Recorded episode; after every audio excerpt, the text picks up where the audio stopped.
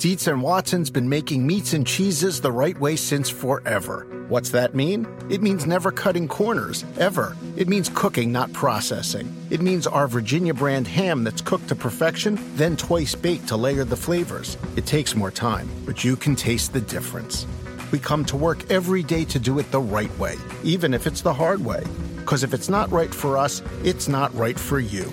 Dietz and Watson, it's a family thing since 1939.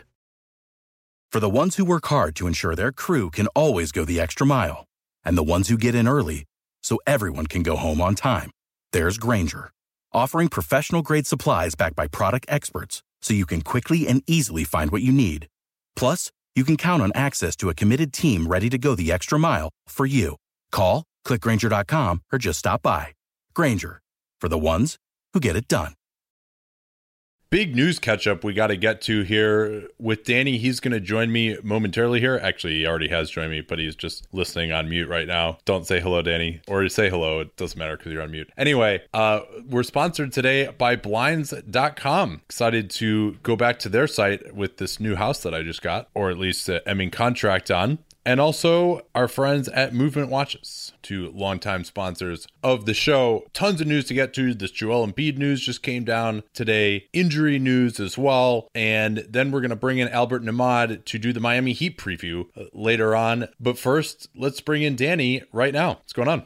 Doing well. How are you? I am pretty good as well. I when I was just got back from the gym, saw this Joel Embiid news, uh, wanted to catch up on that. And why don't we start there? Uh, because we don't know the full particulars yet. We have to imagine that it's not fully guaranteed. Zach Lowe has described it as one of the most complex contracts in NBA history. You have to imagine there are all kinds of triggers for when it is guaranteed, but it is a full max deal, five years, 148 million. We also don't know whether if he were to make All NBA this year, it would bump up to the 30% max either. Uh, all those details not yet known, but we'll assume that he will be making the max for next year, and that would leave the Sixers now. There are a couple of scenarios, but as it stands at the moment, I project them to have about 25 million in space. Now, that does not include what is almost certain to be a renegotiation and extension contract for Robert Covington that would likely play, pay him around 12 million a year. If that happens, now they're down to really about 15 million in space, but they could also just decline the rookie option of or trade Jahlil Okafor. That would get them up to 21 million, and that's also assuming that they have that first from the Lakers. It doesn't fall into the 2 to 5 range if it does, that would uh, open up a lot more space there, uh, maybe around four million or so. And they have their own first round pick as well, uh, which I project at number ten. That number will go down. And they also have uh, Anžejs Pasečņiks, their number twenty five pick from a year ago. Unclear exactly when he will come over. Uh, also, but uh, preliminarily, I mean, let's you know we'll assume it's going to be something like you know the first two years are guaranteed, and then maybe the next year is half guaranteed, and then it's you know unguaranteed the last couple years, but it triggers with games played or something like that. You know, I, I think that's what I'm guessing is probably will be the the structure. If that is indeed the case, uh, what do you think of it?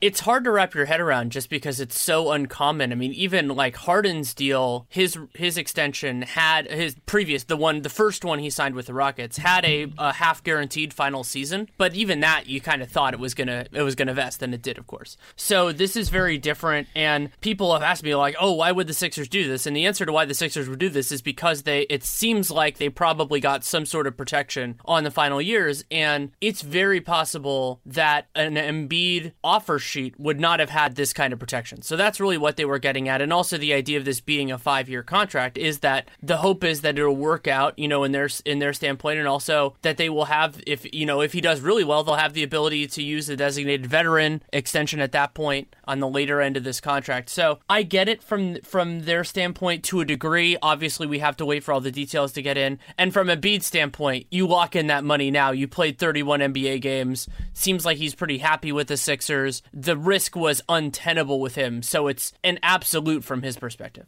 Yeah, and we'll see. Maybe even only the first year is fully guaranteed, but you have to imagine at least a couple of them would be. And the advantage from the Sixers side, they're punting on about seven million in cap space for next summer. Uh, this is not great for teams that want to use the Sixers as potential leverage.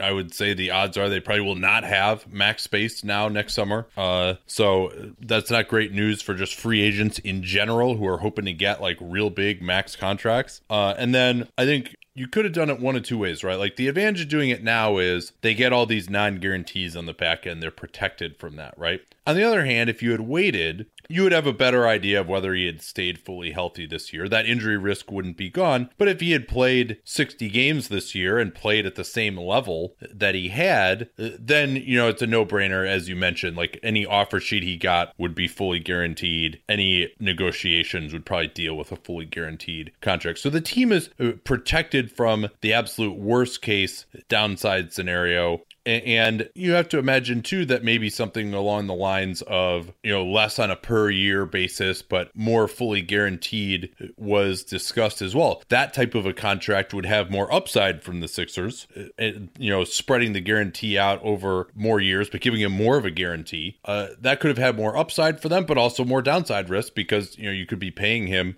five years from now. And this is a team that if he suffers some sort of a career ending injury it would still has a lot of young players who are going to be good good and hopefully will be a, a playoff team even in, in, that time period. So I think this makes sense overall. Embiid gets to say he's a max player as well. I think that's important, obviously, to most of these players. And so, assuming that the structure is around what we're talking about here, it seems like a pretty fair deal to me uh, for both sides. Is that your assessment also? Yeah, I, at this point, and of course, there's more that we need to know. And I was thinking earlier today, I was talking with some Wolves writers about the potential of a Wiggins extension. And what I was, the point I was making to them is that I think people need to be a little bit less scared of the three plus one in the new CBA because of the idea that extensions are not broken for the best of those players. Yeah, there is still a risk, you know, like with Gordon Hayward, that the players are going to leave. It, it certainly can happen, but it's a little bit easier to retain them now. So in those best case scenario, like best case scenarios that for Embiid's performance this year that they would have been able to make it work. But you know that's that's a year away. That's a lot of other th- other factors in place. So the Sixers, like yeah, it's interesting. You, you, I like that you did the lead in with their cap space because I still think they can get to the place where they can add a high quality two if that's really where they want to go. And it's also true that a lot of those guys in the Avery Bradley, you know, Danny Green strata probably aren't going to be getting full max contracts. They're going to be getting a lot of money, but they might not be getting full max. And so if they're in the point where they need to move Jahlil Okafor or something like that, I think they absolutely can. They could stretch that final year of Jerryd Bayless's contract. So they're in that flexibility point where it, they can make it work, but they don't they don't have to. And that's a that's a pretty good place to be. I I am sympathetic to your idea that you know that they, they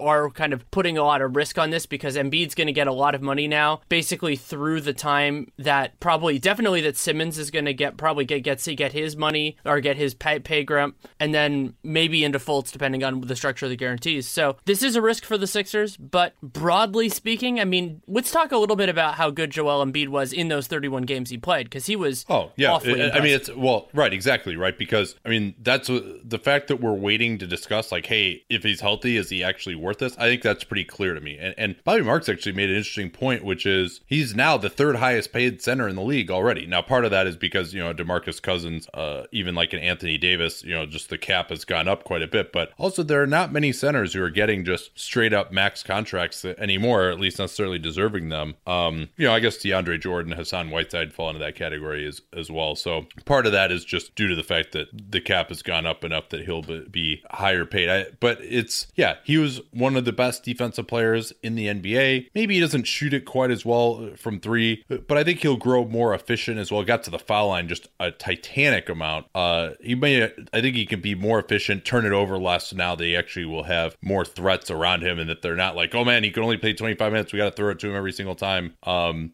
but yeah, it's uh, I think this will work out okay. And they probably, I mean, you'd have to imagine there's nothing in the contract that's like just purely non-guaranteed, right? If he if he plays the games, you have to imagine, and plays at some base rate, like it will end up guaranteeing. And I'm glad for Embiid that that he got his money when it's been such a difficult career for him. And we'll see. I mean, this is a risk worth taking for Philadelphia, and they at least protect the franchise from the absolute worst case outcomes. All right, we got much more news to get here, but first, this from our friends at Blinds.com. I'm really excited now to go back to Blinds.com. I have this very small rental property that only had really two windows, and my tenant and I picked something out that really worked for her from Blinds.com. I had a buddy in the Boston area who, who used them, was really happy, got his wife some blackout curtains. She's sleeping a lot better. But we were here in this rental where we have some really bad blinds, by the way, and, and now we're really fired up uh, to use Blinds.com on this new place. Which, by the way, thank you all for listening because uh, if it weren't for that, I wouldn't be have this new place that I could put uh, Blinds.com on. Uh, so the way it works at Blinds.com, they offer a free online design consultation if you need help getting started. Uh, I consulted with Danielle. I'm about to do that again. You can send in pictures of your home. You get custom professional recommendations in return. They'll send free samples. Make sure everything looks just as good in person. Shipping is free. And if you mismeasure or you pick the wrong color, Blinds.com will remake your blinds for free. So there's no excuse to leave up those ugly looking blinds from the wire any longer. For a limited time, of course, you can get 20% off everything at Blinds.com when you use promo code CAPSPACE. Don't forget about that code. Let them know that you came from us and also gets you the 20% off. Blinds.com, promo code CAPSPACE gets you 20% off everything. Once again, Blinds.com, promo code CAPSPACE. Rules and restrictions apply. Uh, where do you want to go next here, Danny? Oh, let's talk quickly about Norman Powell. So Powell got the what we're calling the Josh Richardson four years, 42 million, and like Josh Richardson, it looks like it has a player option in the final year, and that's a reasonable another one of those like reasonable risk for both sides. Thank you to having a, a slightly not broken extension system. Yeah, that's great, and I think you could make the argument that Powell had more of a pedigree than Richardson. We discussed him on that podcast we did. I think it was only a week ago. If you want to go back and listen to that, some of our veteran extension candidates really why we thought that this might be a good deal uh, for both sides. It, it, I think we knew that Toronto was going to offer him this. It was just a question whether he was going to take it, and uh, he certainly did. And I think it's the psychological effect of hey this is the most we can offer you uh you know that was something where when it was a max player and you couldn't offer in the max or you couldn't offer in the max number of years that was one thing but for four years and nobody having a great idea exactly of what some of these young players value is yet it works out well and Powell he could be a guy who could be tradable on that contract he is probably going to play a lot of three for them this year. He can guard most threes uh, in the Eastern Conference, or probably other than LeBron and Giannis. And he's hitting his three point shot. So I think it's a solid deal. Maybe not a great one uh, for the Raptors, but one that they really had to do, especially to lock in cost certainty for him and for him getting above the mid level. That was really, I think, the trigger point for a lot of these guys. If you can't guarantee that there's going to be a team with cap space above the mid level and someone's offering you the mid level above the mid level for four years, probably want to take it. Uh, what's next here? Nicolas Batum, he has an issue with the ulnar collateral lig- ligament. I don't know, is it a full tear? I think it is a full tear. In, in his elbow, he's going to be out 8 to 12 weeks. That is distinctly not great. One of the ongoing questions in the Eastern Conference is going to be like, can these teams that deal with setbacks hold on basically to a playoff spot? I My current instinct, I haven't gone through it all the way, is that the Hornets have a good shot of that, but it does put stressors on them because remember, the guys who are most likely to come into this lineup are Jeremy Lamb, who Steve Clifford absolutely does not trust, and outside, outside chance Malik Monk, who is a rookie. Yeah, Batum, uh, that UCL injury is like the Tommy John injury, which you see pitchers get. It's on the inside of the elbow. He is actually in Dallas today, got a second opinion. We don't know the result of that yet. Uh, eight to 12 weeks. Uh, he said it won't be longer uh, than three months, um, and it's unclear or not whether, in fact, he will need surgery. It is his left elbow, which certainly helps that it's not his shooting elbow. He might be limited trying to finish with his left hand around the basket even when he returns. Uh, but for right now, I mean, you mentioned it's Malik Monk time, it's Jeremy Lamb time. MKG is going to have to play a lot more. I mean, uh, I think their offense could really struggle. Batum was the only other guy who was any kind of a proven playmaker on this team. With their issues with the tax, they are very limited if they wanted to try and add talent by trading a future pick.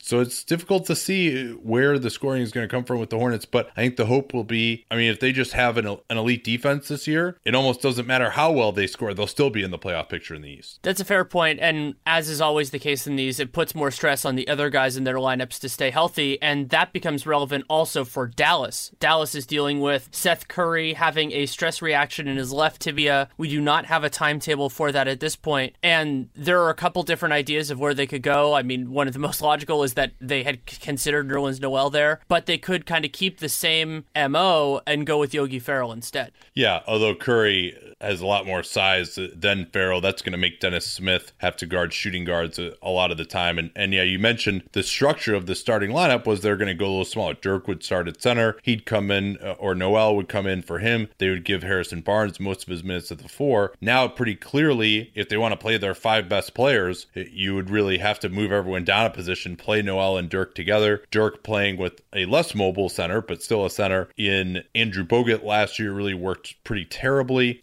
So maybe it's could be Devin Harris. Ferrell is the other guy who has some pedigree there. Maybe they'd move Wes Matthews to the two. Dorian Finney Smith, maybe he sneaks in. You know, that's maybe not so great either. Maybe they could start Dwight Powell, put Harrison Barnes at the three, but none of those are great. And they this is a team that needs a little more offensive punch. Curry was going to provide that, and him being out now. I mean, this sounds like a similar injury to what Bradley Beal had years ago in Washington, the, the recurring tibial stress reaction, and you know he would miss a month or two with that sometimes. So the fact that it's indefinite, I think you know that's probably going to be the type of timetable we're looking at if I just had to guess right now. Going to Cleveland, Jason Lloyd reported today for, for the Athletic reported that Cleveland is planning to start Love at center, and then the reporting came out today from Ty Lue reporting. He said it that Dwyane Wade is their starting two guard. So that, at least their lineup at the beginning of the year is going to be Derrick Rose, Dwyane Wade, LeBron James, Jae Crowder, and Kevin Love as the starting five. Yeah, and now this casts a little more light on Lue's decision that Kevin Love is going to be the starter. And, and if you want to hear some more about this, uh, Chris Fedor was on from Cleveland.com. We talked about the Cavs obviously for an hour or so, it got into this whole issue. But if you're going to play Wade and Rose together, that means you almost certainly have to have Kevin Love at center. If you tried to play Tristan Thompson with those guys, it really would be a disaster. This also means, though, that with all of these playmakers in the starting lineup who don't really shoot threes, uh, although Rose's jumper has looked a little bit better this preseason, uh, that and he's been a little bit better as a catch and shoot guy when he can shoot threes off a set shot instead of having to do a jumper off the dribble. But Love is probably really going to get very few chances to run things right now. Like he's going to be nearly a pure spot up option, especially because they don't have the most imaginative side to side, everyone touches the ball type of offense in Cleveland, at least to this point. Uh, but I think I probably would have rather had J.R. Smith as the starter. I think that would be better. Bring Wade off the bench, but or, or Rose off the bench, and maybe you could have J.R. guard point guards and throw Wade on on whoever the least threatening opponent guard is. But given Wade's pedigree, the fact that they got him to come there to begin with, and remember they that was probably something that's very important to them. Right, you and I don't see Dwyane Wade the same way that the rest of the league or that Cleveland does, getting him to come there for the minimum and come there giving up basically $6 million for this season. All that seems to indicate that they at least promised him you'd have a pretty damn good chance to start. And now what happened, I think when Isaiah comes back, him starting will be make a little more sense. But again, you're running into the idea that Dwyane Wade is no longer an efficient player. Can he be an efficient player now uh, on this team, or is he going to continue to just take shots and have a 51% true shooting percentage when everyone else on the team is more efficient than him? You brought up the idea that he's he fits in better with Isaiah. I think that he could, but it depends on how he approaches it himself because Isaiah is a very efficient, effective offensive player, and also Wade and Isaiah together is not exactly the defensive force. If if Wade continues to, I think he'll be okay in the playoffs. You know, he'll bring the energy at that point. But it, you know, it's something to watch and something that I there are two things that I want to keep an eye on about this. One is Cleveland's second unit offense because they now have a lot of their best playmakers on the starting on the starting five, and they could do a stagger, they could do some other stuff.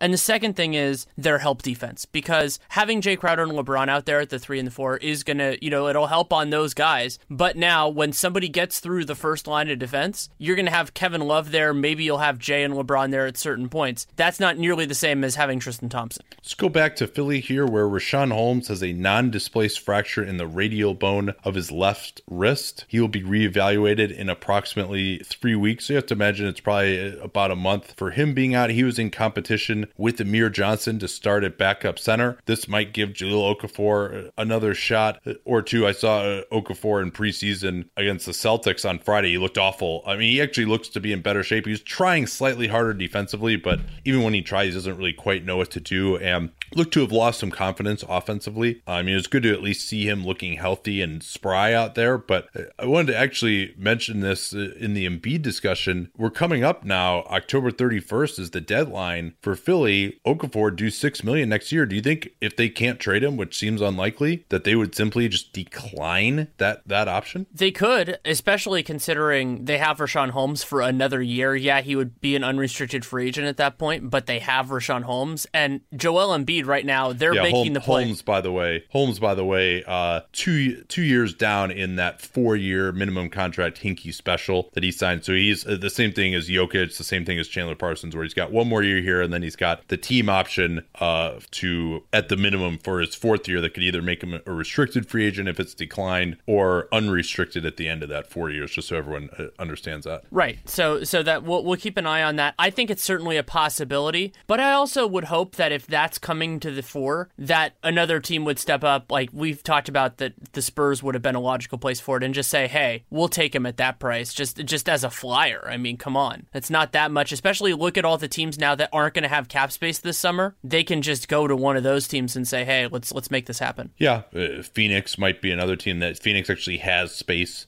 right now as well uh, that they could use with Alan Williams out. Maybe he could get into the mix there, let him compete with Alex Len. You know, some teams should take a shot at him because I mean the Chicago guy Chicago should take average. a shot at him, even though they have a million centers, just because it's a value proposition. Yeah, and I mean we're definitely down on Okafor and justifiably so, but the guy did as a rookie average 17 a game and he was efficient. You know, I mean, and now he did also have the worst net rating of any player in the league last year, um, which is not good. But he wasn't playing healthy, and I think certainly the fact that the organization he's been bypassed in the organization here has not helped his development by any means. So uh, he's he's a good second draft guy, as John Hollinger would say here. But you know, I think there's a reasonable chance that they actually just decline that option. Uh, certainly, no chance he would ever re-sign there. You know, so it's, it's, you don't have the same thing as you would with uh, maybe some of these other guys that you would do there. Um, like the Hezonja hypothetical that we talked about. Um, yes, let, let, yes. Let's do an injury. Let's do an injury lightning round quickly. Cameron Oliver has a broken hand. He has a partial guarantee for the Rockets. He's going to be reevaluated in four to that was four to six weeks when it happened. It might be three to five now. Sheldon Mac, sad, had a has a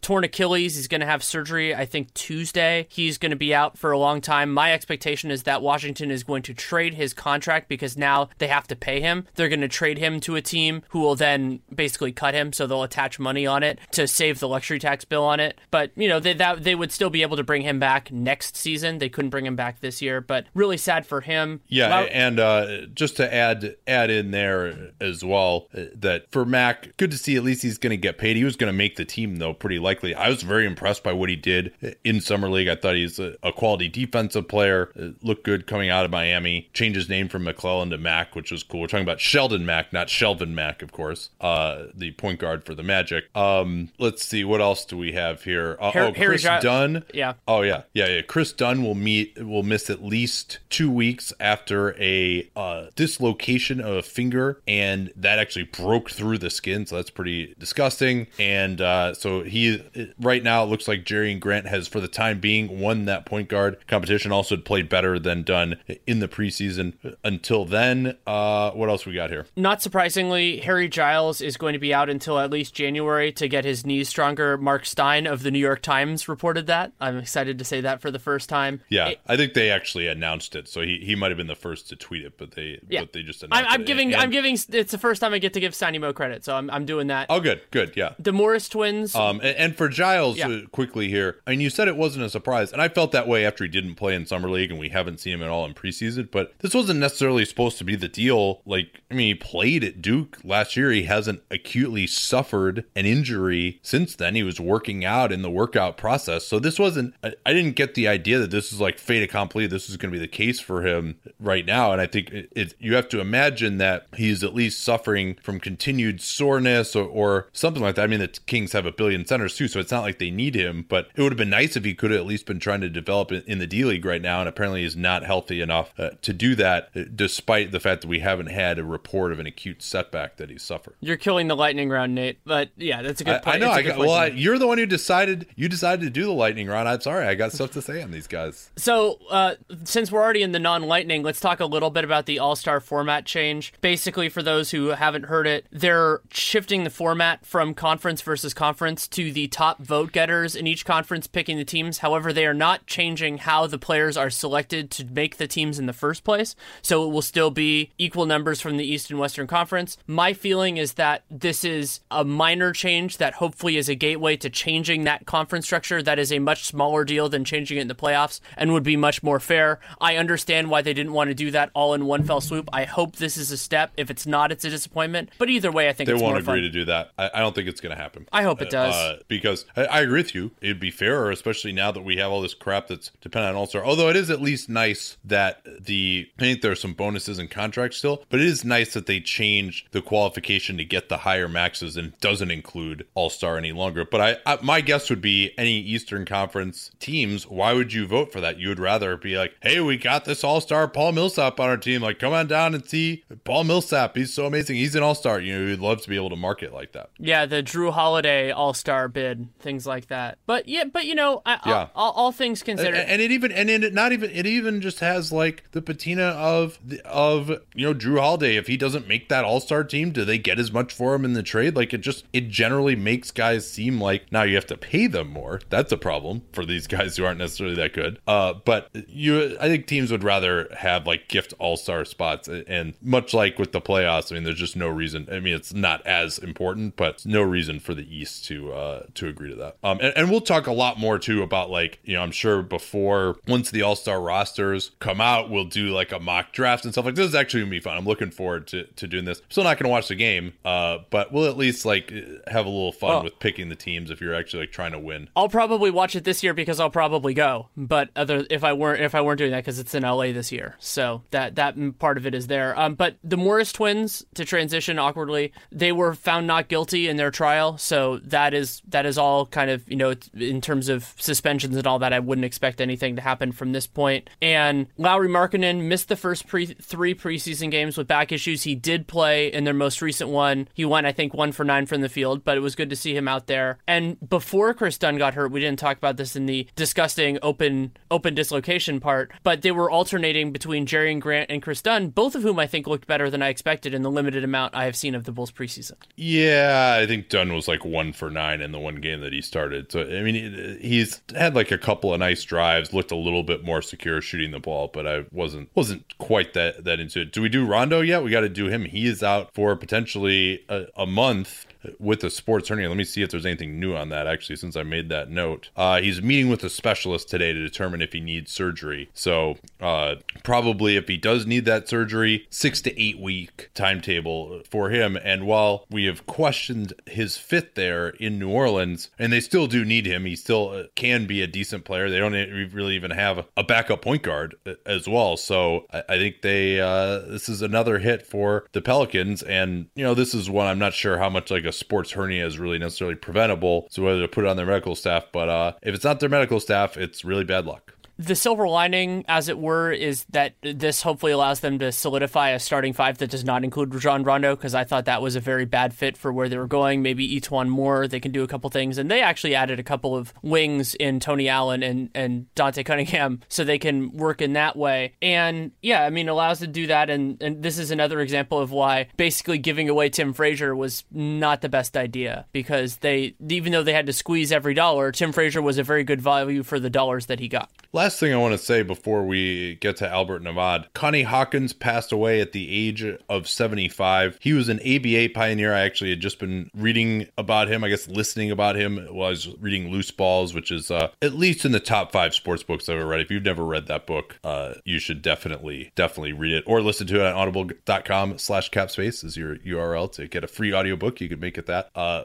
but anyway, uh, the Hawk was, a lot of people said, wrongly kept out of the NBA due to some associations that he had. I think he didn't really debut until he was 26 or 27 in the ABA. Was one of the best players in the initial ABA for the the then Pittsburgh Pipers. And if you watch some of the old highlights of him, uh, Curtis Harris at Pro Hoops History on Twitter has done a nice job of memorializing Connie Hawkins. Some of the stuff that he did with his enormous hands and some of the dunks that he had were stuff that like really nobody even can do today. Like nobody really seems to have hands that are big, that big. I mean, even more than like some of those Dr. J dunks. Like he would just like bring the ball one handed around guys and dunk on them. It was really just incredible the stuff that he was doing for that era. Never really had the career in the NBA when he went to the Phoenix Suns that would have been hoped. Uh, he kind of flamed out early. I think some injuries were involved there, but a guy that it's worth looking back on and appreciating and what limited highlights are available. Definitely worth watching if you're sitting at your computer at work or something for a minute or two. Agreed on all that, but uh, unfortunately, we can't let that be the last thing in the segment because we forgot about something kind of big. Gary Harris. Oh yeah, I didn't put that in, huh? That's uh, that was negligent, even though we discussed it quite a bit.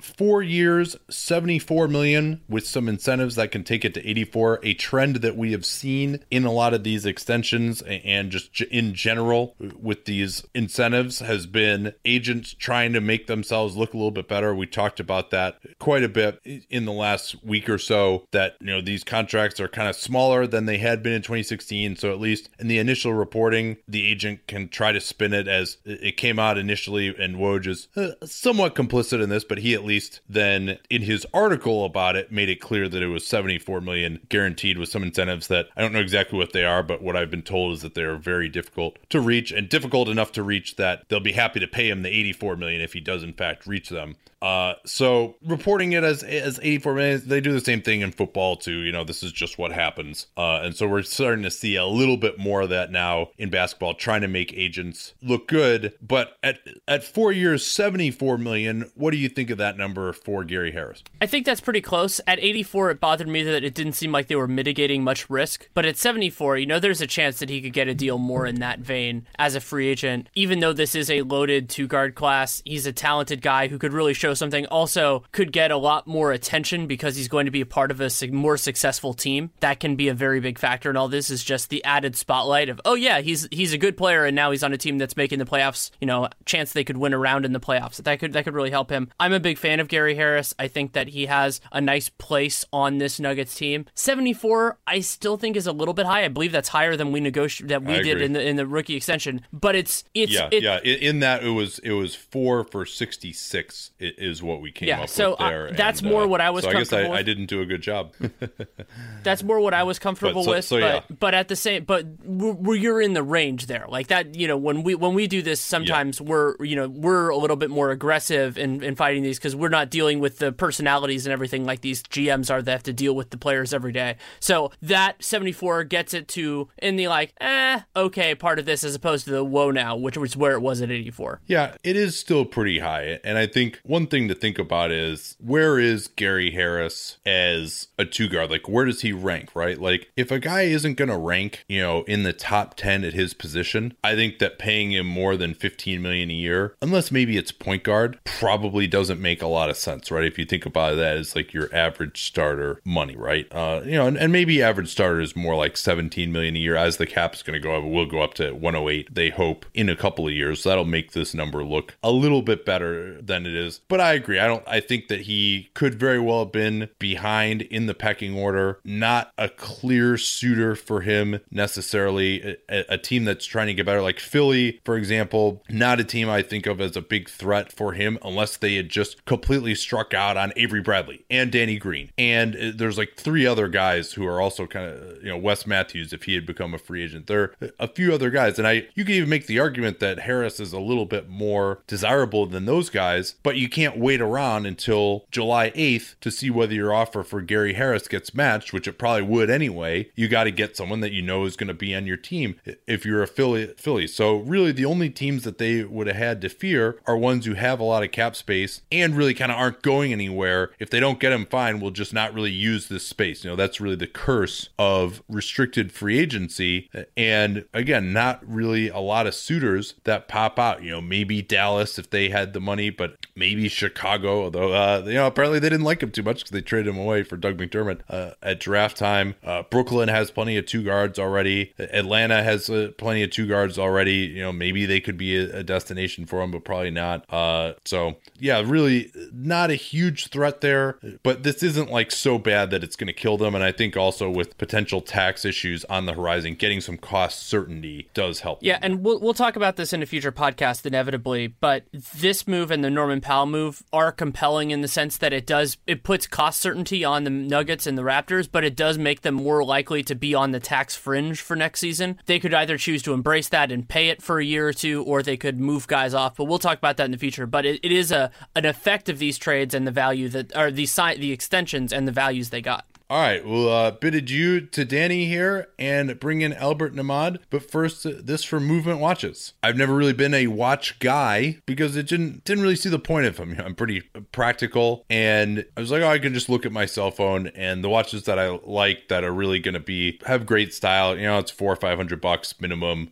I don't want to pay that much. But then I was introduced to movement watches. I'm glad that I was. My girlfriend now has one. My mom has one. She actually bought a couple for my cousins, her nieces as well. They all get plenty of compliments, as do I on mine. And it looks like it's a much more expensive watch, but in reality, they start at just $95. And that's before you even get your 15% discount with free shipping and free returns with that movement.com slash capspace, mvmt.com slash capspace URL. Movement was started by two broke college kids that wanted to wear stylish watches but couldn't afford them and movement watches are founded on the belief that style shouldn't break the bank. That you can get something for a $100 or a little bit over it that you're really going to be proud to wear and that you're going to get compliments on. Once again, the way to get started with them and of course let them know that you came from us, movement.com, mvmt.com slash capspace is the URL and that slash capspace URL easy to remember because we talk about capspace ad nauseum here on the show. Movement.com slash capspace. Join the movement. Coming back for his second go now with our Heat preview is Albert Nahmad. He is the writer for his site heathoops.com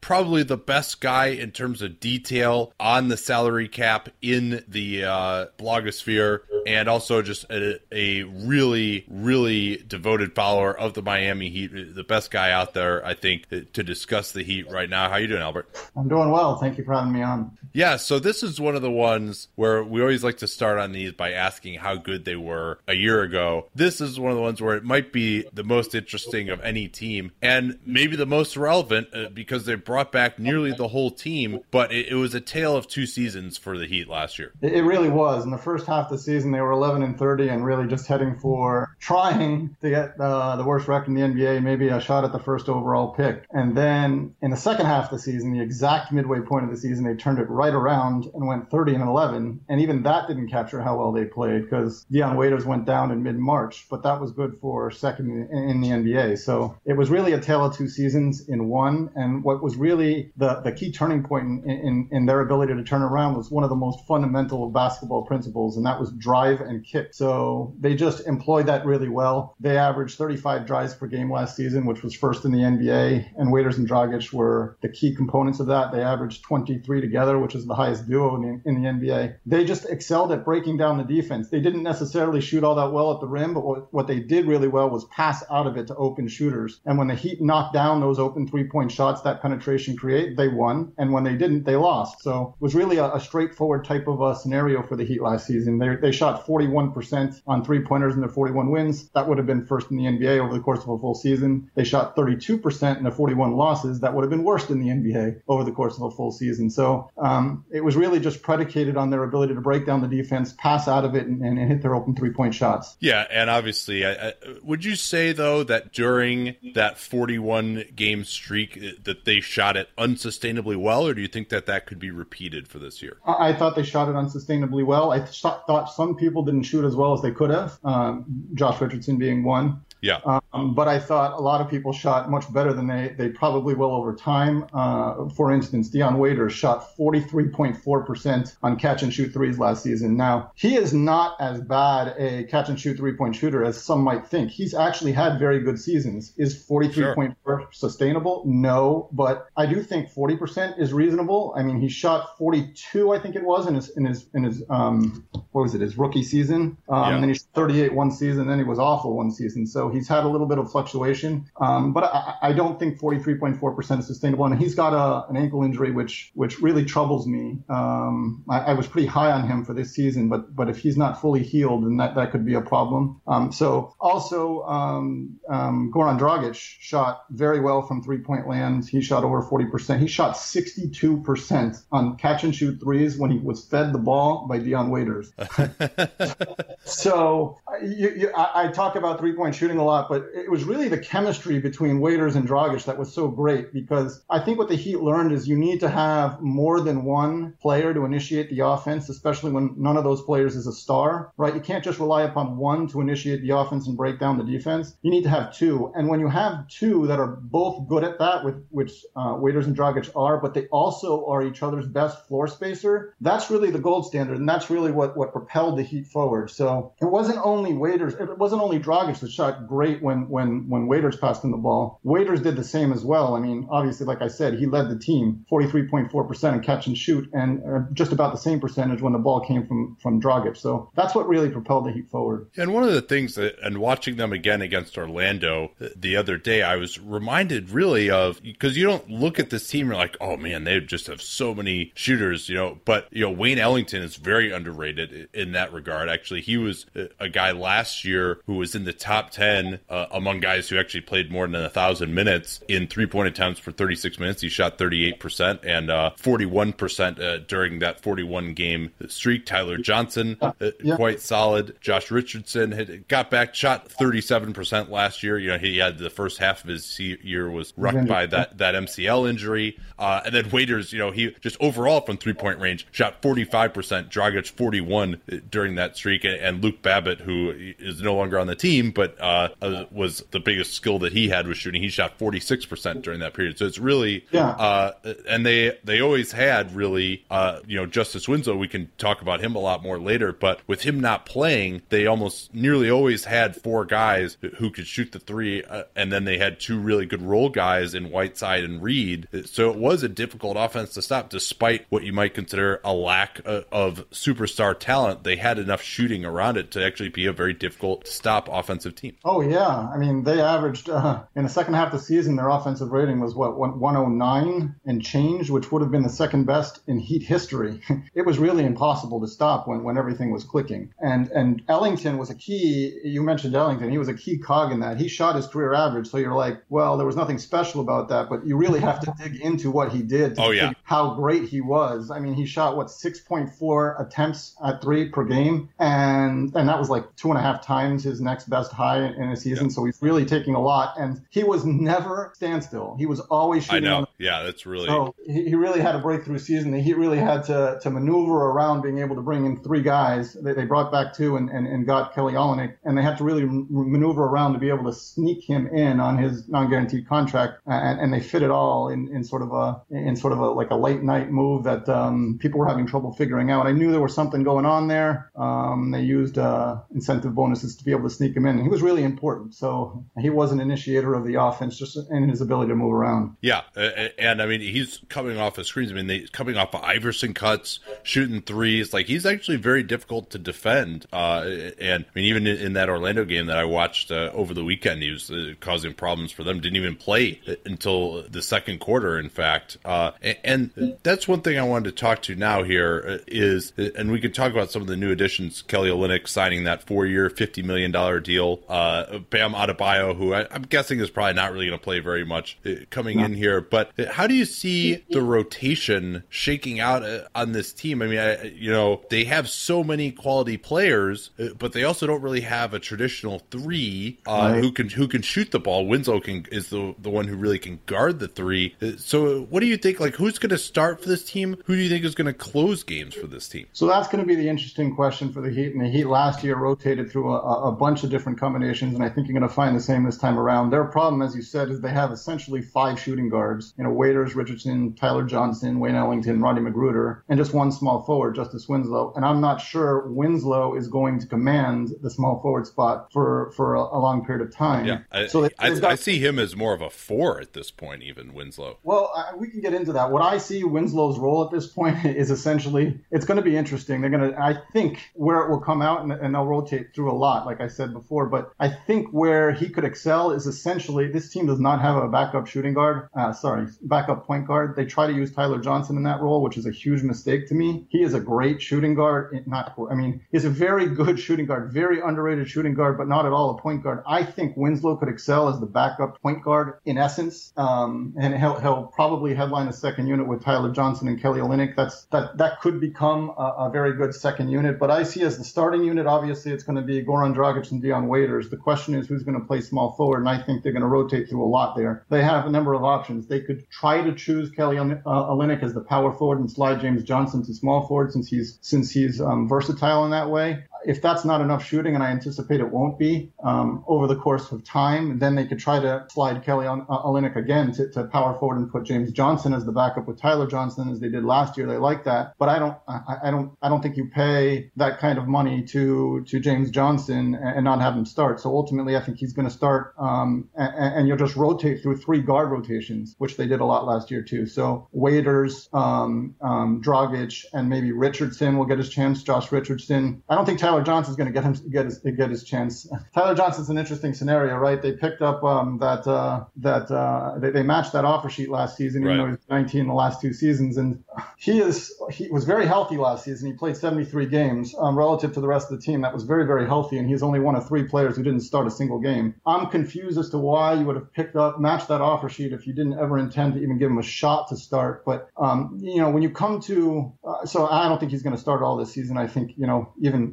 McGruder obviously I think is going to start this. So I think they're going to start the season essentially as as Dragic, Waiters, McGruder, James Johnson, and Hassan Whiteside and go for there. But when you say when you say who's going to end the game, last season they rotated through so many different players who, who were actually the crunch time key guy. They started at at, at Dion, uh, sorry, they started at, at Dragic. They went through Waiters, and who broke out for a period of time was Tyler Johnson. He was really the go-to guy for for a long period of time. And then Waiters ultimately in the second half of the season became the most critical por- uh, person on the team, I think. Um, and he became the go-to guy until he got hurt. And then they rotated through Johnson and and Dragic again. So the, the, the thing about this Heat team is they are incredibly deep with skilled players, but they don't have a single All-Star anywhere on the roster. So when you come to crunch time situations, they really they have a lot of players who could be good in that role, but nobody who can be the the Dwyane Wade type. Just give it to him and get out of the way type of scenario. So yeah. that's that's both their strength and their weakness, I guess. Yeah, I mean, I, I think in crunch time that can be a strength when you're not just pounding the ball and everyone knows where the ball is going. And certainly, uh, Dragic when he's running a pick and roll can be extremely effective uh, with the floor space. And it's oh. funny because he's had so much time throughout his career where he's been really, really good, but he's had these other guys fighting with him for touches. So it was in Phoenix with oh. Bledsoe, and then Isaiah, and then with Dwyane Wade when he came over to Miami, and then I think you know last year Waiters even even you know got the ball as much. Waiters was good last year. I, I don't anticipate that'll be as much the case this season, although I think he'll still be a quality player. But it, it's uh, last year was really the first time in quite some time that Dragic really got to be the main guy, and he uh, absolutely delivered. I thought, and I think people don't discuss him uh, enough uh, when talking about this Heat team and why they're so good.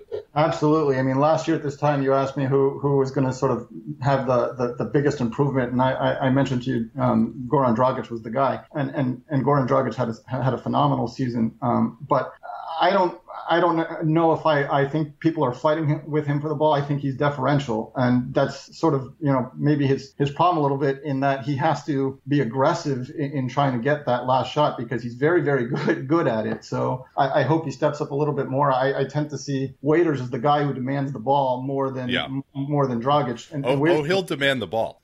yeah, I worry about Waiters again. I mean, Waiters is if you ask me, uh, in, you know, people who who could potentially um, both improve and, and, regress a little bit. Waiters is is is obviously a, a, target for you know both in some areas of his game, but um, I think Dragic is the more stable person in terms of a go-to guy in the crunch who can deliver for you. Um, and if he steps up and really demands the ball in those situations, I think he could thrive. Yeah, Waiters uh, such weird shooting splits for him. You mentioned he gets to the rim all the time.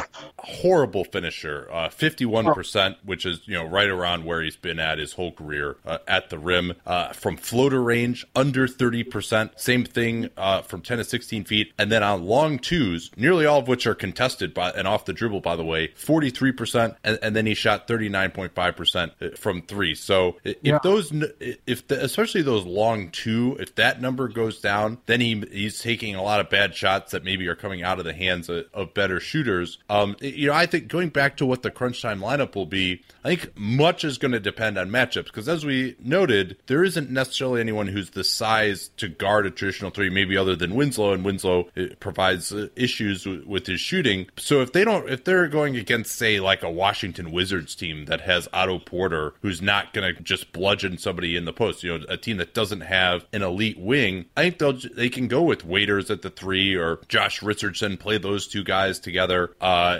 McGruder probably wouldn't be in the closing lineup, but you could uh, maybe start him. They've done that uh, for quite some time, so they would have be able to go with Uh, one of these shooting guards at the three, no problem, and that would really help the offense. It's just you know if you're going against Miami or you're going against uh, Golden State or Oklahoma City teams, and, and I mean I guess another nice thing for them really is uh, other than Giannis and LeBron, there really aren't any of those guys in the Eastern Conference who are going to cause them problems uh, with the the size at the three. So I think that the matchups do kind of favor this Heat team because they have a lot of great defenders as long as they're not guarding someone who's too big. I, I agree completely. Dion Waiters had a great season defensively. Uh, Goran Dragic is, is sort of average, I guess you would say, as a defender. But um, James Johnson is an incredible defender. I mean, it was a, it was a crime how, how he was treated um, at the end of the season. You know, the All NBA team, All Defense team. He wasn't obviously in consideration for any of the ten, but there were 49 players who got at least a vote. He didn't get one.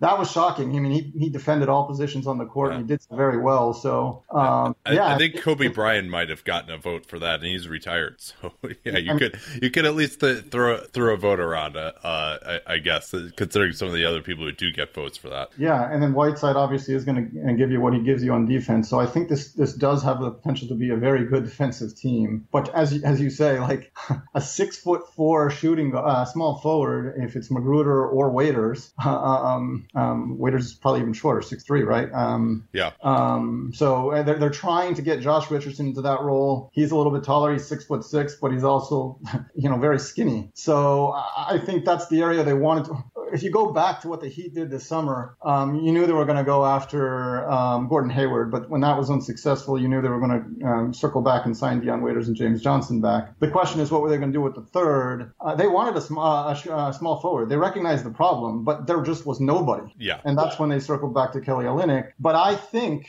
I, I think that over the course of the season, if, if a small forward should become available, that they'll they'll certainly be open to that. Which I have some questions into how they handle certain parts of the summer. Um, you know, namely the the Bam Adebayo draft uh, draft pick um, um, because it, it might have hindered their ability to be able to, uh, to, to be able to put forth a good offer in trade. But um, I think they'll pursue that if they can. I think they recognize it as a weakness, and, and that's what I think they're doing. By the way, overall, when they sign re-signed Dion Waiters, when they when they signed Kelly Olynyk, when they James Johnson not so much, but um, when they gave the contract extension to Josh Richardson, I think they're trying to build up a bunch of guys on reasonable contracts. You know, maybe they're they're a tiny bit excessive now, but if any one of them breaks out, they become value contracts. Yeah. And I think that's what he's doing. It's it's Riley's new version of flexibility. He can't he he can't anymore primarily because Tyler Johnson's contract rises. He couldn't anymore do the cap space thing. So now what he's trying to do is just build up a lot of guys on reasonable contracts, and if any of them break out, they become value contracts and and and, and tradable uh, assets for us. And and I think he'll use that if he finds a, a small forward that, that that he thinks could complement the team. Yeah, and I want to get back to it. We'll talk a little bit more about some of their machinations over the summer, since I know that that's uh, a favorite topic of yours and mine as well, of course. But one question I want to ask you before that is: they have all these shooting guards. I want you to just rank those guys in terms of who you think is the best player. I mean, that, obviously it's situational, but between Tyler Johnson, Josh Richardson, Wayne Ellington, uh, Dion Waiters, and I guess you could throw McGruder into that category too. Like, you just rank those guys. Who do you think is, are the best? Is going to? I mean, not not the best player now, even, but like who's going to give the best performance this season? I would separate Dion Waiters from the rest of those guys because Dion Waiter, those guys, Josh Richardson, Tyler Johnson, Wayne Ellington, I see those guys as, as, as primarily, with the exception of, of Ellington, who, who doesn't only you know catch and shoot. I see those guys as shooters. Uh, Waiters is really more of an initiator of offense. If you use yeah. Tyler Johnson or Josh Richardson in that way, they will not excel. And you know, like I said earlier, the Heat learned they need two penetrators, and Waiters went down. They didn't have that second. Eventually, who stepped up was was James Johnson. But for a while, the Heat the Heat's offense struggled without Waiters. They tried uh, Tyler Johnson. They tried Josh Richardson. They just didn't work out in that role. So if you ask me, it depends on how you're asking me who the best one is. If you're asking yeah. me who the best penetrator is, there's only one, and that's Dion Waiters. If you're asking me who who the best sort of off the ball three point shooter, which is a very important role, I'm hoping Josh Richardson, the second half of the first season, he shot 53% from three. Now, obviously, yeah. that's not sustainable, but it showed something that he didn't show before in, in college. And, and he looked he was he looked unbelievable shooting the ball uh, in that game against the Magic over the weekend too. Yeah, so I'm hoping he's the one who steps up and really embraces. They're they're, they're trying to get him on the court. Hopefully, I think they're they're giving him a shot at small forward. I don't think that's where he's going to excel. That's the problem. We have a lot of shooting guards and no small um, I, I, don't know where you get them all on the court. Tyler Johnson is is is I think he's better than people give him credit for. He's really good as a, yeah. as a catch and shoot type of three uh, uh, three point shooter. He's he's a re- he's shocking. He's six foot three and he must weigh like sixty five pounds, but he can he can jump through the roof, grab you rebounds, uh, and play both spots defensively. I don't think he's a point guard offensively, but I do think he can guard both backward spots defensively, which gives you a ton of flexibility. So I see potential there too. I'm hoping Josh Richardson becomes the guy. And Wayne, Wayne, Wayne Ellington is, is a, he's got a more of a specialist skill set, a very important one, but he's also not the long term guy that maybe a Josh Richardson is because his yeah. contract is expiring. They'll, hopefully they'll bring him back if he has another good season, but he's also going to be 30 and he's going to be 31 at the start of what would be the next season. So uh, he's not so much the future as maybe a Josh Richardson is. Yeah, I'm a little higher on Richardson's uh, ability as, a, as an offensive player than you are. I think he actually can uh, maybe mature into being more of a player with the ball in his hands. And I, I actually uh, now it's not to say that he and Waiters can't play alongside each other, and it could well be that you know Richardson is the starting three, especially in certain matchups, as you mentioned. Although they do seem very interested in because McGruder started for a lot of last year. I think yep. they're interested in playing him. I mean, I, I'm just not sure that he's quite in the class of some of these other guys, but he's he's maybe a little bit more profiling as a guy who can guard threes than uh, maybe Richardson. Richardson again more of a one-two defender and a really good one as well. But I, I think he could maybe be a little bit better. Uh, I would say Richardson is probably my favorite of that group. But as you mentioned, you know, Waiters does something a little bit different than uh, the rest of them do. Yeah, what, I, yeah, yeah. I don't, I don't, I don't, think you can compare Waiters and Richardson together because they they play different roles. If you ask me who my favorite was, I mean, I love Josh Richardson. Yeah, I, he's going to. Be. No, me, me too, man. He's that guy's just a shark on defense. I love it. Yeah, you asked me who my favorite player on the team was last year, and I told you Josh Richardson. So it might changed. so yeah. Yeah. Uh, so so I take it you you uh, you thought that extension four years, forty two million uh, player option on the last year, which is the most they could give him uh, under the new extension rules. You, you were in favor of that extension. Uh, I'm one of the few players on earth who actually maybe was not in favor of that. I, am okay with it. I maybe I wouldn't have done it only because I look around and I, I see the rest of uh, all, all, the teams in the NBA. What he got in his extension was higher than what the mid level exception would be next year, and he'll be a restrict. He would have been a restricted free agent next year. So there's really only a couple of teams in the NBA who could have went after him and given more money than he's already secured now. Um, and I, I don't know. I mean, if he doesn't perform, if he if his three point shooting from last year is the norm, then with so many other shooting guards on the roster, um, like, you know, you know, maybe we could have gotten him for, for cheaper. And and even if he does perform, I don't see many teams offering him a whole lot more. So you know, why put forth the risk? But I understand why they did it, right? Like I said before, they're trying to build up assets. It's not a yeah. bad contract, not in any way, shape, or form. Now you've got him locked in for four years. So uh, four years plus this year. So that's really five years. So all, all, of a sudden, he's another asset that you've got. And if he breaks out, like I think he will, then it becomes a, a huge value contract. Yeah, I, I think my biggest issue with it probably was the player option on the last year. I think if your idea is, hey, we're going to give you money now, you want to see if you can lock him in a little bit longer if he does break out. I mean, I, I think there certainly is some risk there. He did shoot it better the second half of last year. You know, thirty seven. If you shoot thirty seven percent, that's totally fine. Uh, especially because I think he's going to start taking some harder attempts. And I, I, see your point there about you know how many teams are really going to have more than the mid level exception. Um, but also they're able to get him uh, under contract for at least three years, which is nice. I, I it's and three plus kinda, yeah, yeah, yeah. So so they have uh, there's they have a thing going here where they're trying to keep this group together, keep everyone happy as well. I think that you know there's a psychological component here that if he's in a contract year and there's all these guys that are playing his position, fighting for playing time, if he doesn't play, you know, he could become a problem maybe in the locker room as well. You know, and I think by paying all these guys, at least you know if guys don't play, you could be like, well, you know, it's not like killing your next contract. So I, I, I like I you said, I, I understand why they did it. What did you think of the uh, the Olynyk deal? Well, I think they they had in mind to re-sign Dion Waiters. They had in mind to re-sign James Johnson. They had some cap space left over, and they didn't they didn't have anywhere else to put it. Getting Kelly he, he was the best guy on the market at the time, I think. Yeah, I, he, nobody had ever heard of him as a possibility in Miami before. It shocked us all, but you could see how he fits, right? Um, the Heat seemed to like that. Um, you, you, you, can't have someone that pale in Miami. He just he just doesn't fit in with the team. Well, he's he's got big hair, right? We like those kinds of guys. Roberts. Um, so, you know, the Heat had a fascination with Josh McRoberts. It didn't work out. Uh, he's still not fully healthy yet in Dallas, so you can see why it was it was really time to yeah. move on. I did not like that trade. I thought the Heat gave up a bunch for it. I thought they rushed into something yeah. in the nth hour when they could have taken a couple weeks. But maybe I, I, didn't know at the time that he's still not healthy. Um, so maybe that's yeah. part of it. Yeah, but, counting on him, I think, would be foolish at, the, at this point to either be healthy or perform even even when he was with oh, given no, his history. So I, I don't think I, I, don't think Josh McRoberts is going to be on the team um, in this year under any circumstance. But that trade, by the way, they, they traded Josh McRoberts, who had a six million dollar expiring contract, for five point one in cash, uh, 2000 I think 23 second round pick, and they took on AJ Hammons, who wasn't really on uh, on Riley's radar. They just took him on. He has a multi year guarantee, but at the minimum salary, and all of that only created 1.5 million dollars of cap space. Um, well, in comparison to stretching him, you're saying? Yes, in comparison to stretching him. So um, maybe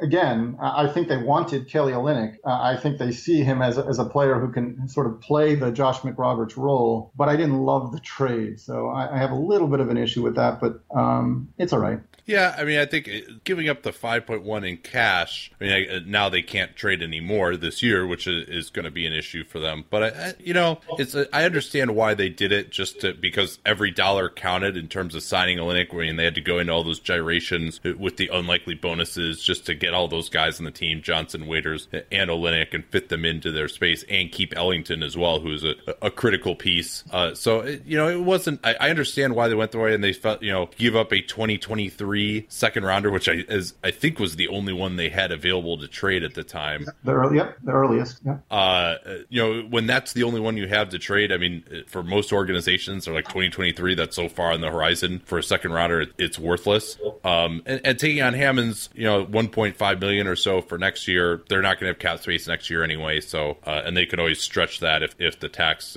becomes a concern. So, I mean, I, I guess they just felt like every dollar counted, and that I, I think getting rid of getting rid of salary is proved pretty difficult, right? Like you know, for example, I bet the Bucks would have loved to have rather than stretch Spencer Hawes, who is almost the exact same amount of money as McRoberts and actually might play this year. They would have loved to have been able to do that deal instead of having to stretch him uh, because now they're gonna they've got tax problems for the next couple of years. So I, I understand why they went that way. I think they were just worried like, hey, we could do this now, and it's only going to get tighter as far as being able to get off a salary. So if we could do this now and get him gone completely, you know, we might as well take the opportunity. And you know, we're only really giving up in terms of cash, which doesn't matter that much, and a second rounder that's really far I, away in the future. I agree. That that was just a small thing that I, that I noticed. I, I had yeah, but but that's what you and I talk about right? I mean, if we're why else are, why else are you on the show for us to discuss a trade of Josh McRoberts and a second rounder in cash for five minutes? Uh, you know, yeah. My only point is it, it seemed to happen so quickly. Well, uh, maybe they've been they've probably been polling Josh McRoberts trades for a very long period of time, so they knew what they were doing, and, yeah. and they knew at the time that he wasn't going to be healthy. That that changed the equation. At the time, I was sitting there saying, "Wow, they gave up a lot." I didn't know that he he wasn't going to be healthy right now.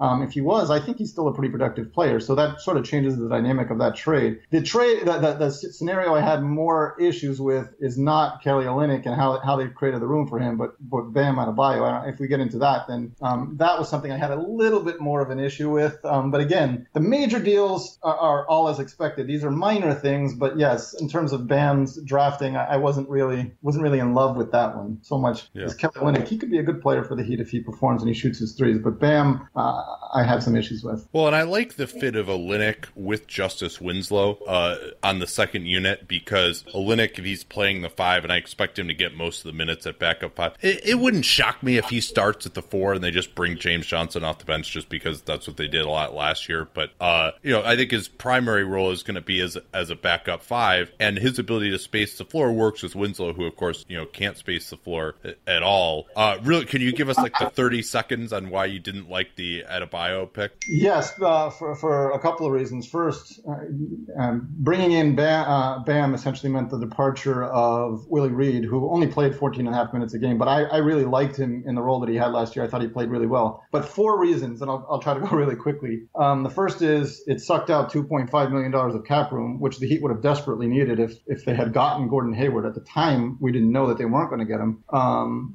that's a that's sort of a minor yeah. issue. They the they might have known. They they probably suspected, but yeah. I, I... The, the, the second one is, of course, we lost Willie Reed, also a minor issue. What what I would have done, it, it only helps to know what I would have done in order to be able to, to say why I didn't really sure. love him. And what I would have done is, I really liked Lauri Markkanen at the time. I mean, I did. I, whether or not he works out, I don't know. Some people like Zach Collins, but the Heat knew all along that they weren't going to get either one of those players at, at, pick number 14. So what I would have done was trade it out. Um, and I would have tried to trade for a pick next year. And I didn't, I wouldn't necessarily have cared if it was 14, 15, 16, projected even to be 20. I might have taken a little bit of a worse of a pick, only because, like I said, it, cre- it would have created a little bit of extra cap space. It would have meant we probably could have re-signed Reed with the room mid-level exception, as we, some of us were talking about before. Um, but more importantly, it would have given us a future first-round pick, of course. But the fourth thing is really, really important. It would have made the Heat's 2019 first-round pick immediately tradable, and that could have big implications because I think the Heat are trying to get that small forward, and I,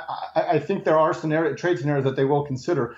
As of now, the pick is only tradable after the 2018 draft. But but but, but think about one thing that already happened, and I don't know if it would have made a difference, but maybe you can see where I'm going, right? Um, eventually, Kyrie Irving became available in trade. I don't think the Heat would have had enough to get him under any circumstances, but they were interested, and they, if you believe certain reports, they offered Justice Winslow and Goran Dragic, and that wasn't enough to get it done. But what if you have those two and a 2019 first round pick? I, I, still don't think it's enough relative to what Boston offered, but you can see why having that first round pick in 2019 available, available for trade this season was so important. And I think giving that up was for, for a guy who, uh, for a guy in Bam who I don't see uh, playing a whole lot. If he plays well, maybe he steals all of all of Reed's 14 minutes, but we're talking about 14 minutes on the high end and, and low, and he's not really going to get a whole lot of playing time. To give up all of that flexibility to me wasn't wasn't worth it. But um, I hope he performs and, and proves me wrong. Yeah, I think they just really liked him uh, as a player. That might might have been part of it. And it's uh, yeah, I, I, see the point about the flexibility too. And he's and at the time maybe they felt like, hey, you know what, like Willie Reed has these exorbitant contract demands. I mean, with some of the reporting that's come out with Chris Haynes about you know oh claiming that the Heat offered him three years, fifteen million, and he turned it down and was told to turn it down by his unlicensed agent. Like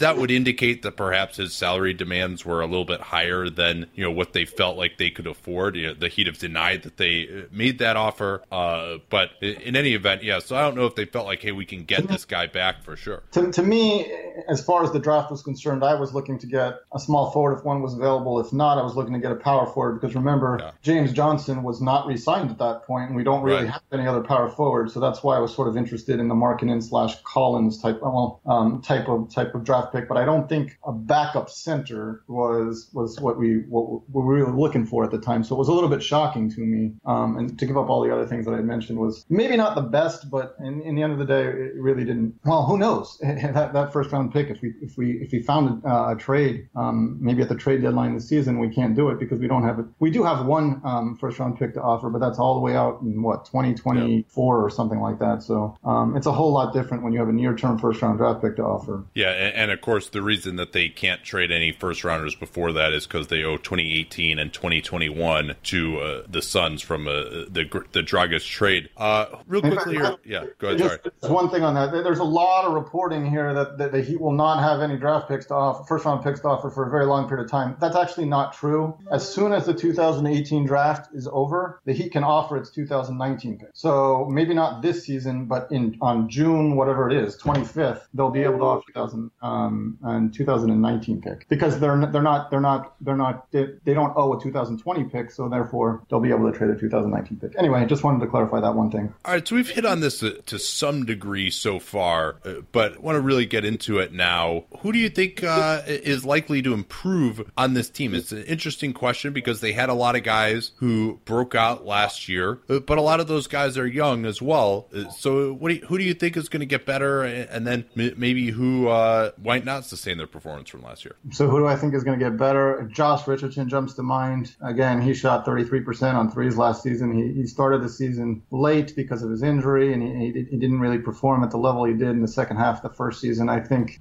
I certainly hope and think that he gets his shooting uh, shooting back, and I think he'll. I, I don't know. I, I, think he'll shoot in the, in the range of 40% on his threes, maybe even a little bit higher. Hopefully, that would be incredible if he does that. Um, but yeah, I, am shooting for 40% from him, and he shot 33 last year, so that would be a big improvement. Um, and I think he's fully capable of it. Rodney McGruder is the same scenario. I, don't think the Heat wanted uh, Rodney McGruder to be their starting uh, small forward. I think at this point he might be. Um, I don't think that's that was the vision. I think they'd rather have him as a, as a backup. But he was a rookie last year and he played pretty well. But he too now in his sophomore season, you know, he shot 33 just like Richardson, and I think he's he's got um, a little bit uh, of area for improvement there. The headliners, I don't think. Hassan Whiteside is, is is who he is. Goran Dragic had a great season, uh, improving.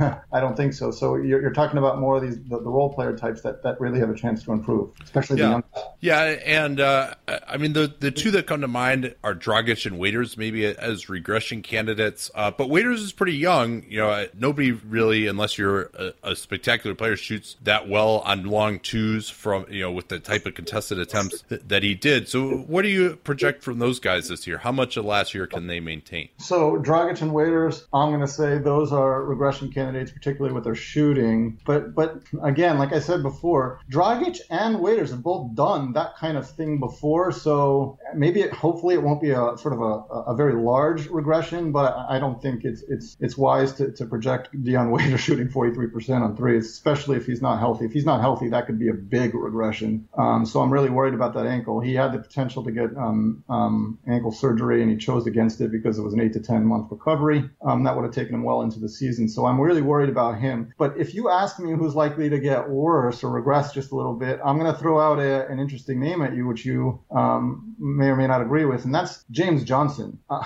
when, I, I, do agree with that. When James Johnson, when, when Dion Waiters went down, James Johnson just basically stepped up and became that secondary playmaker. I mean, he did everything. He led the fast break. He dished out some passes. He hit some big shots, rebounds, and obviously his defense was phenomenal. But, you know, with uh, healthy Waiters, it changes the dynamic. I'm not sure he's going to be as effective playing off the ball when, when Waiters and Dragic are the primary playmakers. Uh, he, he had a career best 38% in catch and shoot threes last season. I, I don't think that's sustainable. I, I, think, and overall, he shot a career best 34% from three. I don't think that's repeatable it worries me. Uh, that's the reason why I wouldn't have given him a four-year contract. I was okay with the amount of the contract in terms of annual salary, but I personally wouldn't have given him a four-year deal. He's also 30 years old. Um, he was in phenomenal condition last season there's a lot of worry with James Johnson that a lot of aspects of his games were just so much better than the norm that they could come down. Um, and, and he got uh, of the of the all the guys that they signed this summer, he got the biggest contract, so that's a little bit worrying. Um, and then another one, uh, obviously, I, w- I would stick in there is is Wayne Ellington, only because he did so great. Um, to to ask him to do what he did with as many attempts as he did and the way he did it, which is just moving off of screens and and and jumping all around the place and, and really becoming our entire offense when it was stagnating a little bit. Maybe that's not repeatable either. But in terms of the one that worries me is James Johnson, and I would say the second Dion Waiters only because, well, not only, but primarily because I really do worry about that ankle.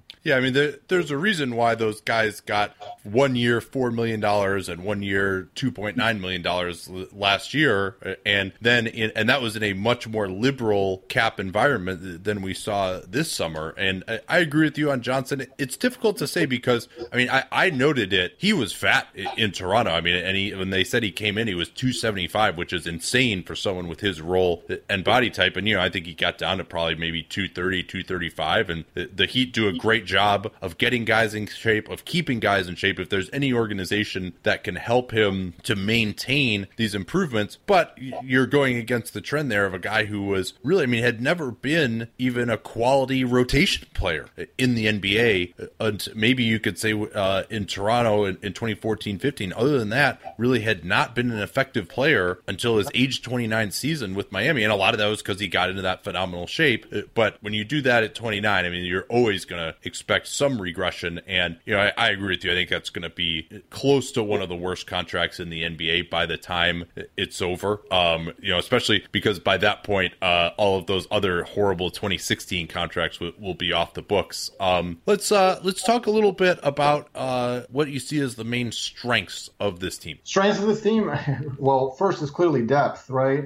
Uh, they don't have a single All Star anywhere on the roster, but they got a ton of quality players that really fit all of the key roles for success, which is why they found it last in the second half of last season. I mean, they got guys who can break down the defense. They got guys who can space the floor. They've got Whiteside, who's a strong interior presence. Yeah, we haven't even talked about Whiteside yet. Yeah, let's actually let's break off real quickly. Like, where is Hassan Whiteside as a player now? I mean, he's got this max contract. Like, is he anywhere close to worth that? Like, how how are you feeling about him just as a player these days? Uh, I'm continue to be the one, one of the ones that actually very much like Hassan Whiteside. If you ask me, if you go in and ask me the weaknesses of this team, I I, I couldn't come, I can't come up with one. The, the, the, a particularly glaring, um, well, yes, I can. The one thing about Whiteside I will say is they have to use him in the right way. He is not a back to the basket, low post offensive well, player. He has to use himself in the right way, I think. Yeah, well, yes, but they, they, you'll notice in a couple of games in the beginning of the beginning of the games, they always just try to feed him in the low post, and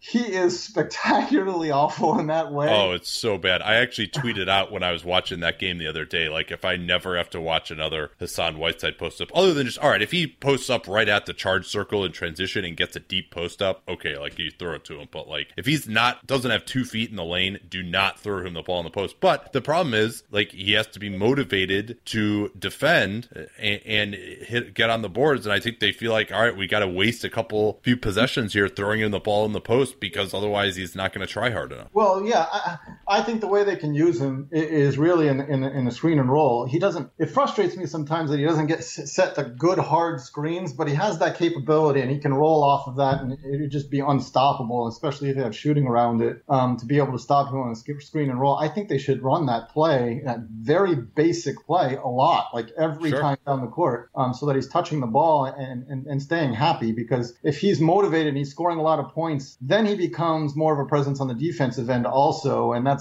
that's an area where he could really make his mark as, as, a, as a shot blocker and, a, and as, an, as a dominant interior in presence on, on the defensive end. So I, I tend to, you ask me whether I like that contract. Yeah, I do because I think he's a critical component to the team. There are aspects of this game that didn't develop like the way that we thought they would. Um, but um, overall, I still think he's, he's a dominant presence on both sides if they use him correctly. Yeah, and I think a lot of it too, his defensive effect depends on the matchups, right? If you're playing against a team like the Warriors, always just kill him because well, if he's yeah. because he he will never ever leave the paint, and so if you just That's... run a pick and roll with his man and Steph Curry, Steph Curry is just going to get a wide open three, or if you run a pin down for Klay Thompson uh, with his man setting the screen, Klay Thompson is going to get wide open. But you know, not every team is the Warriors, and even in the East, uh, Boston maybe I think is a team that could give him a lot of trouble. Um, and, and Cleveland probably as well is a team that can give him a lot lot of trouble in, with the spacing that they have. I mean, if if they're going to start with Kevin Love at center, you know, who's he going to guard? It's going to be very difficult for him. Um, but I think against most teams on a night to night basis in the regular season, he's a major factor. I agree. There, there's, I agree with both of your your aspects of your point. Uh, there are a lot of things where if you really pay attention, he really can't do. Uh, he's never going to leave the pin. He's not going to rotate out to the perimeter. He's not going to be good on the pick and roll. He's not even going to be great uh, just one on one defensively on a dominant, not a very good low post scorer. He's going to let up a lot of points to that type of person. Where he's really uh,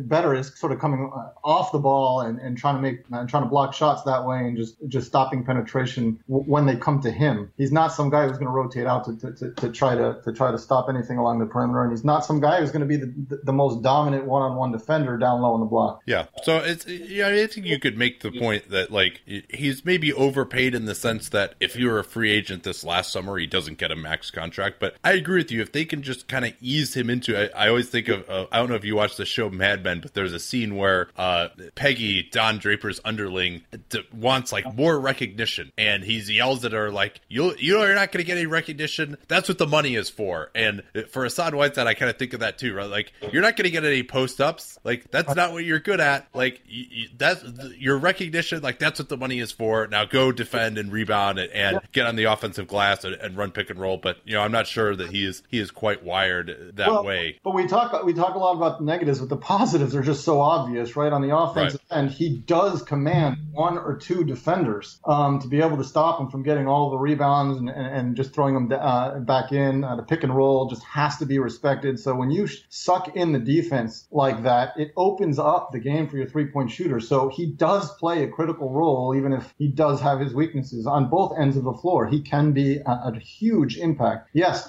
there are certain matchups in which he could get um, exposed, but overall, as, the, as for what the team is trying to do, he plays a big, big, big, big role to me. Yeah. So some other strengths that pop out to me, and I'm sorry to interrupt you, but I, I felt like we needed to talk about Whiteside. We hadn't really mentioned him yet. Uh, is that depth, right? I mean, and, and it's the depth is obvious because we haven't even had a chance to talk about all the players on the team. There's so many good guys. We haven't even mentioned the name Okaro White, who I thought had a, a very nice summer league and a nice season last year, also. Uh, so he's another guy think who can come through this heat system and maybe be a, a quality player in time. I think the other strength they have is just playing really hard, and they, they play hard, and especially, and that goes with the depth too. On a night to night basis, they're generally going to play harder than their opponent. Even when they were uh, in the first half of the season, 11 and 30, they were playing hard for all of those games. It, yep. It's really incredible how hard they play. Um, so I agree with you. Playing hard is definitely a strength, and uh, you know, depth also. And one of the things that we didn't mention, I mean, maybe we did, is, is defense. I, I just yeah. There, there, are so many good defenders in this team. I think even though we have a whoever it's going to be, an undersized or underbulked, if you want to say Josh Richardson is going to be that man,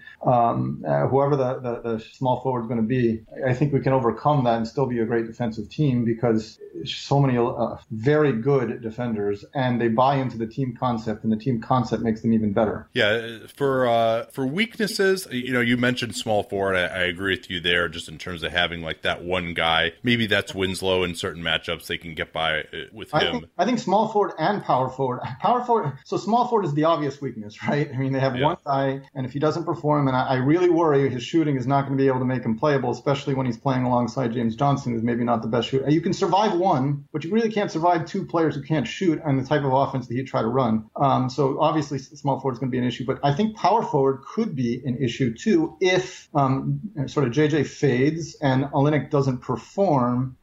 Uh, maybe not as not nearly as big as an issue with small forward, but they don't have the Luke Babbitt to fall back on anymore, whose whose whose defensive shortcomings are obvious, but whose offensive um, capabilities really uh, open up the court. So uh, yeah, small forward is going to be the big issue. Power forward could be as well, but, but yeah, I think they'll be okay at power forward. I think between James Johnson, Winslow, and then you could even play Olynyk there in certain matchups as well. I think they have enough guys who can match up with with any specific type of power forward uh, that that they're going to face. Um, but that's, I mean, you, you're you've seen them more than I have, but I, I think they'll be okay there. Uh, small forward again, you know, I think it's only really, I mean, offensively they're fine. They got plenty of guys to play there. It's just all right if they're going against the absolute best small forwards in the NBA who have that size. That's where I think it starts to become an issue. Yeah, but the biggest weakness isn't even small forward, power forward. I think the biggest weakness is they, they and maybe you'll disagree with me here, is they just don't have an all star. They, yeah. they don't have anybody to take them, you know, to the next level to, to, to really to take over the game at any particular point in time. They have a lot of players who can do that, but they don't have anybody they can count on. And I think any team that really wants, uh, you know, playoff aspirations needs that guy. I, I hope I'm wrong, of course, but um,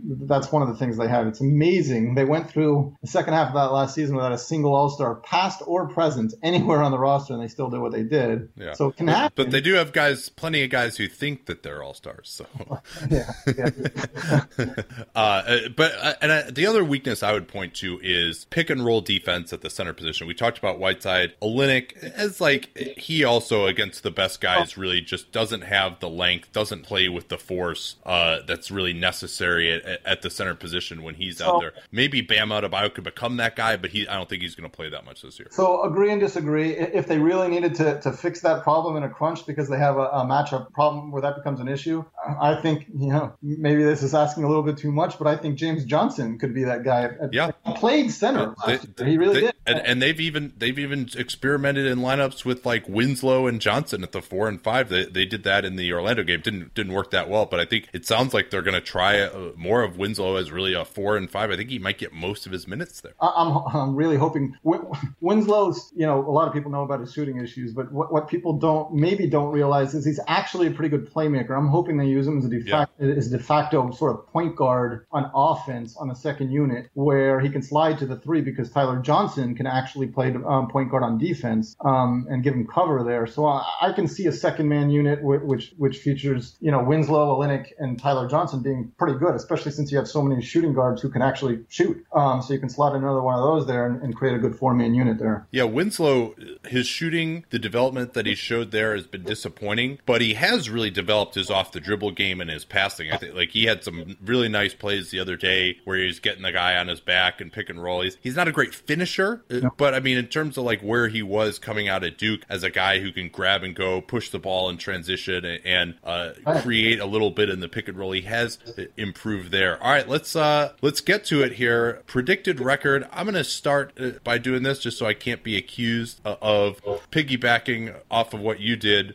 Uh, they're over under in Vegas, at least when we did it about a month ago uh, on this podcast, is 43 and a half. Oh, I really like this team. I think they're going to get 47 wins. I didn't know about Vegas. I, I had I was struggling to decide whether I was at 45 and 37 or 46 and 36. I went with four, 45 and 37 to be conservative. Um, so I'll go with 45 and 37. Yeah, I mean, I, this is this team. I'm and maybe I'm just overreacting a little bit, but just the amount of depth that they have. I mean, I think anyone other than Dragic, uh, and, and I think Richardson can make up maybe for, especially because he's healthy now. I felt he never really was healthy last year after that MCL. That's an injury that takes a while to come back from, and really, you know, you can play, but you're not really yourself for quite some time. Steph Curry saw that too in the in the uh, 2016 playoffs. Um, there's a lot of guys that have had that, um, and so I think if Waiters is injured, you know, they can weather that storm a little bit better than they did last year. Really, Dragic is the only guy to me that I would be extremely worried about, and he's been healthy for most of his career. Uh, so, and I think they're just they're going to defend, they're going to play hard. Uh, I, I, think this is a, a, team that really like is going to surprise some people this season. So I, I like okay. 47. You, you, have 45. Anything you wanted to add to why you uh,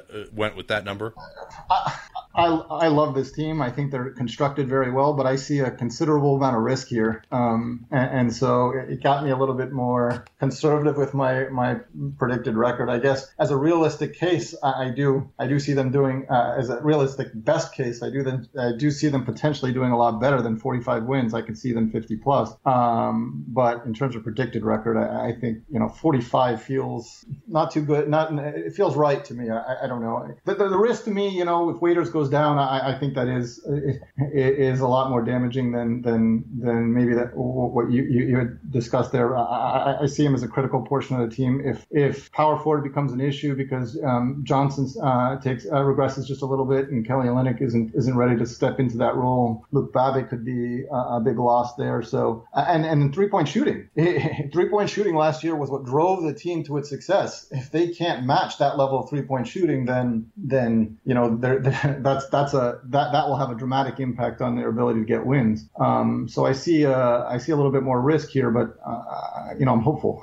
Yeah, I mean this team a year ago uh, expected one loss was 44 and 38. Um, they they were 41 41, but they were so unlucky during that first part of the season that even with that crazy run at the end to get to 41 41, they underperformed their point differential. So if you're starting at 44 and 38, I think they got better. Winslow is back now. Josh Richardson is going to be better. You know, I think some of the guys we talked about regressing that could happen. Uh, you know, Kelly Olynyk is I think way better than anyone they had. Uh, I think he's really going to help their offense off the bench a lot. I think he's better than anyone they had uh, at backup four or five last year. Um, so I, I think they got better, and I you know I could see them easily getting you know three wins better than last year based on the additions that they had and some of the internal improvement. So you said best case 50 wins. I would go with I actually think they could even get up to 52. I mean they were the number five defense last year. I think they could repeat that, and I think they could be you know like the number 10 offense in the NBA, uh, and I think that could get you to 52 wins potentially. I, I think more importantly than the number of wins um, is how they can perform in the playoffs. I, I, do think they can they can get out of the first round of the playoffs. I think they can get into the second. I'm not sure they can beat a sort of a Cleveland or a Boston um, in, in uh, potential second round. Um, but I do think they can advance past uh, through the first round of the playoffs, and I think that would be you know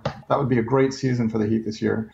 Yeah, I think they could be. I think they're going to be a top four seed. I think they're going to have a better re- record than Milwaukee, and I think they are going to. You know, they'll have a matchup. If that is the four five matchup, I think I would probably, as of now, of course, favor them against the Bucks. Uh, but you know, Giannis would be a tough matchup for them. They don't necessarily. I mean, I guess they could put James Johnson on. They that would have to be the guy that they would use to guard him, and then and, and maybe Winslow would be it. But that would be a fascinating matchup, and a matchup between them and uh, Washington would also be a really interesting one if that came to pass first round. Right. I, I, that's a team that I think they have the potential to beat um, in, in, a first round. I'm, I'm, not saying that it will happen, and neither am I saying it will happen with, versus Milwaukee, but I think they have the potential to beat both, which which is in, in sort of a, a, better case scenario, which is why I'm encouraged that this team could actually uh, this year not only make the playoffs, which I think is is is a, a very realistic possibility, beyond realistic. I think they will. I think they can also advance past the first round. Yeah, I mean the tough thing for them in the playoffs is when other teams ramp up the minutes for their best guys,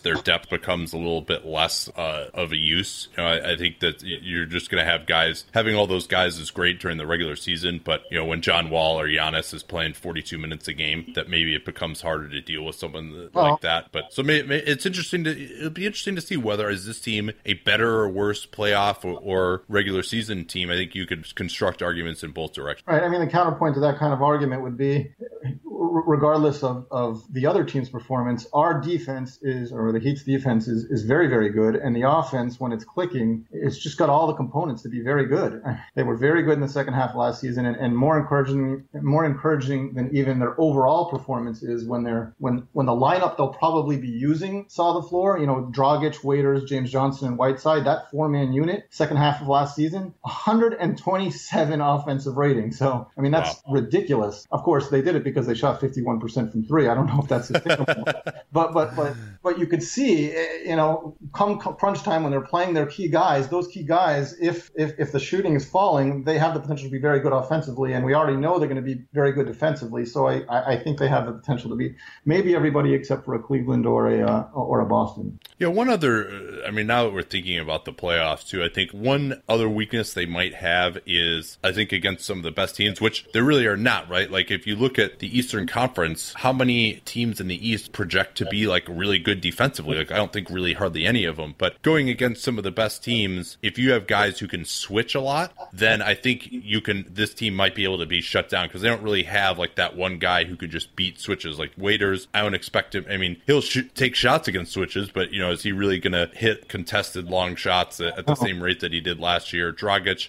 not the best against switches either. So, and Whiteside trying to post up as we've mentioned is, is, a total disaster. So that might be a weakness for these guys too. But I don't think there's really teams in the East. Maybe Boston might be it. Um, but they, you can, you know, you can still go at like a Kyrie Irving. Uh, but there aren't that many teams that can really deploy that type of a defense against this Heat squad. Right. Um, all right. Last thing, worst case scenario. What do you see it as? Worst case scenario would be, you know, they're not healthy and their shooting regresses uh, substantially, and I think that's probably 37 wins, uh, 37 and 45, something in that neighborhood, maybe. I don't, I, I don't see it.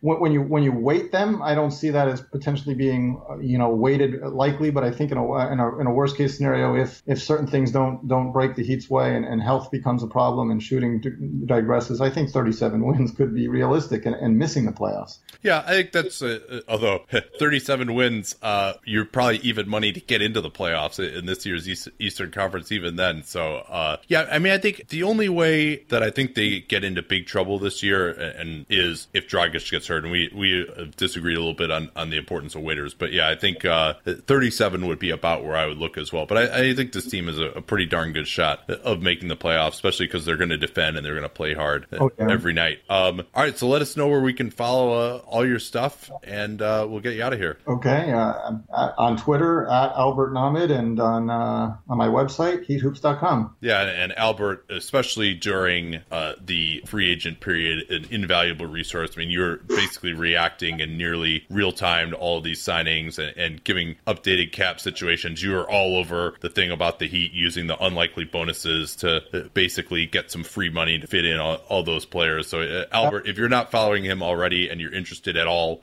in the cap uh, and, and, you're interested at all in uh, especially like the specific machinations, following him, heathoops.com, definitely a place to go. Yeah, that was a scary moment, by the way.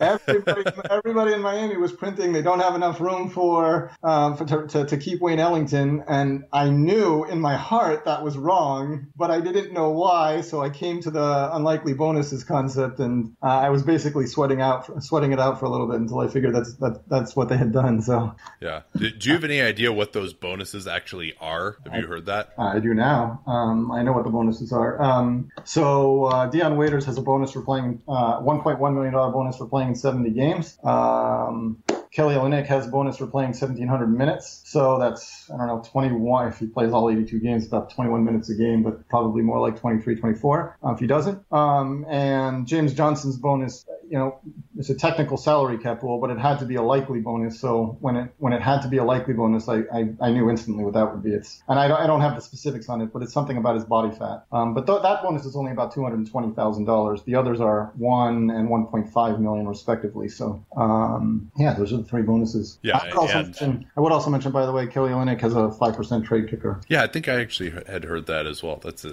five percent trade kicker. It's uh, it's almost almost like why have it at that point? But you know, that's what it takes to, to get him to sign. Um, yeah. All right, man. Well, thanks. This is great. We really appreciate you coming on and uh, looking forward to following you throughout the season. Uh, we'll be back with more later on this week, finishing up our team preview. Still got the Warriors, Knicks, a few other interesting ones, and we will talk to y'all then.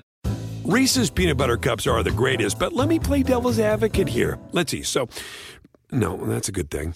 Uh, that's definitely not a problem. Uh, Reese's, you did it. You stumped this charming devil.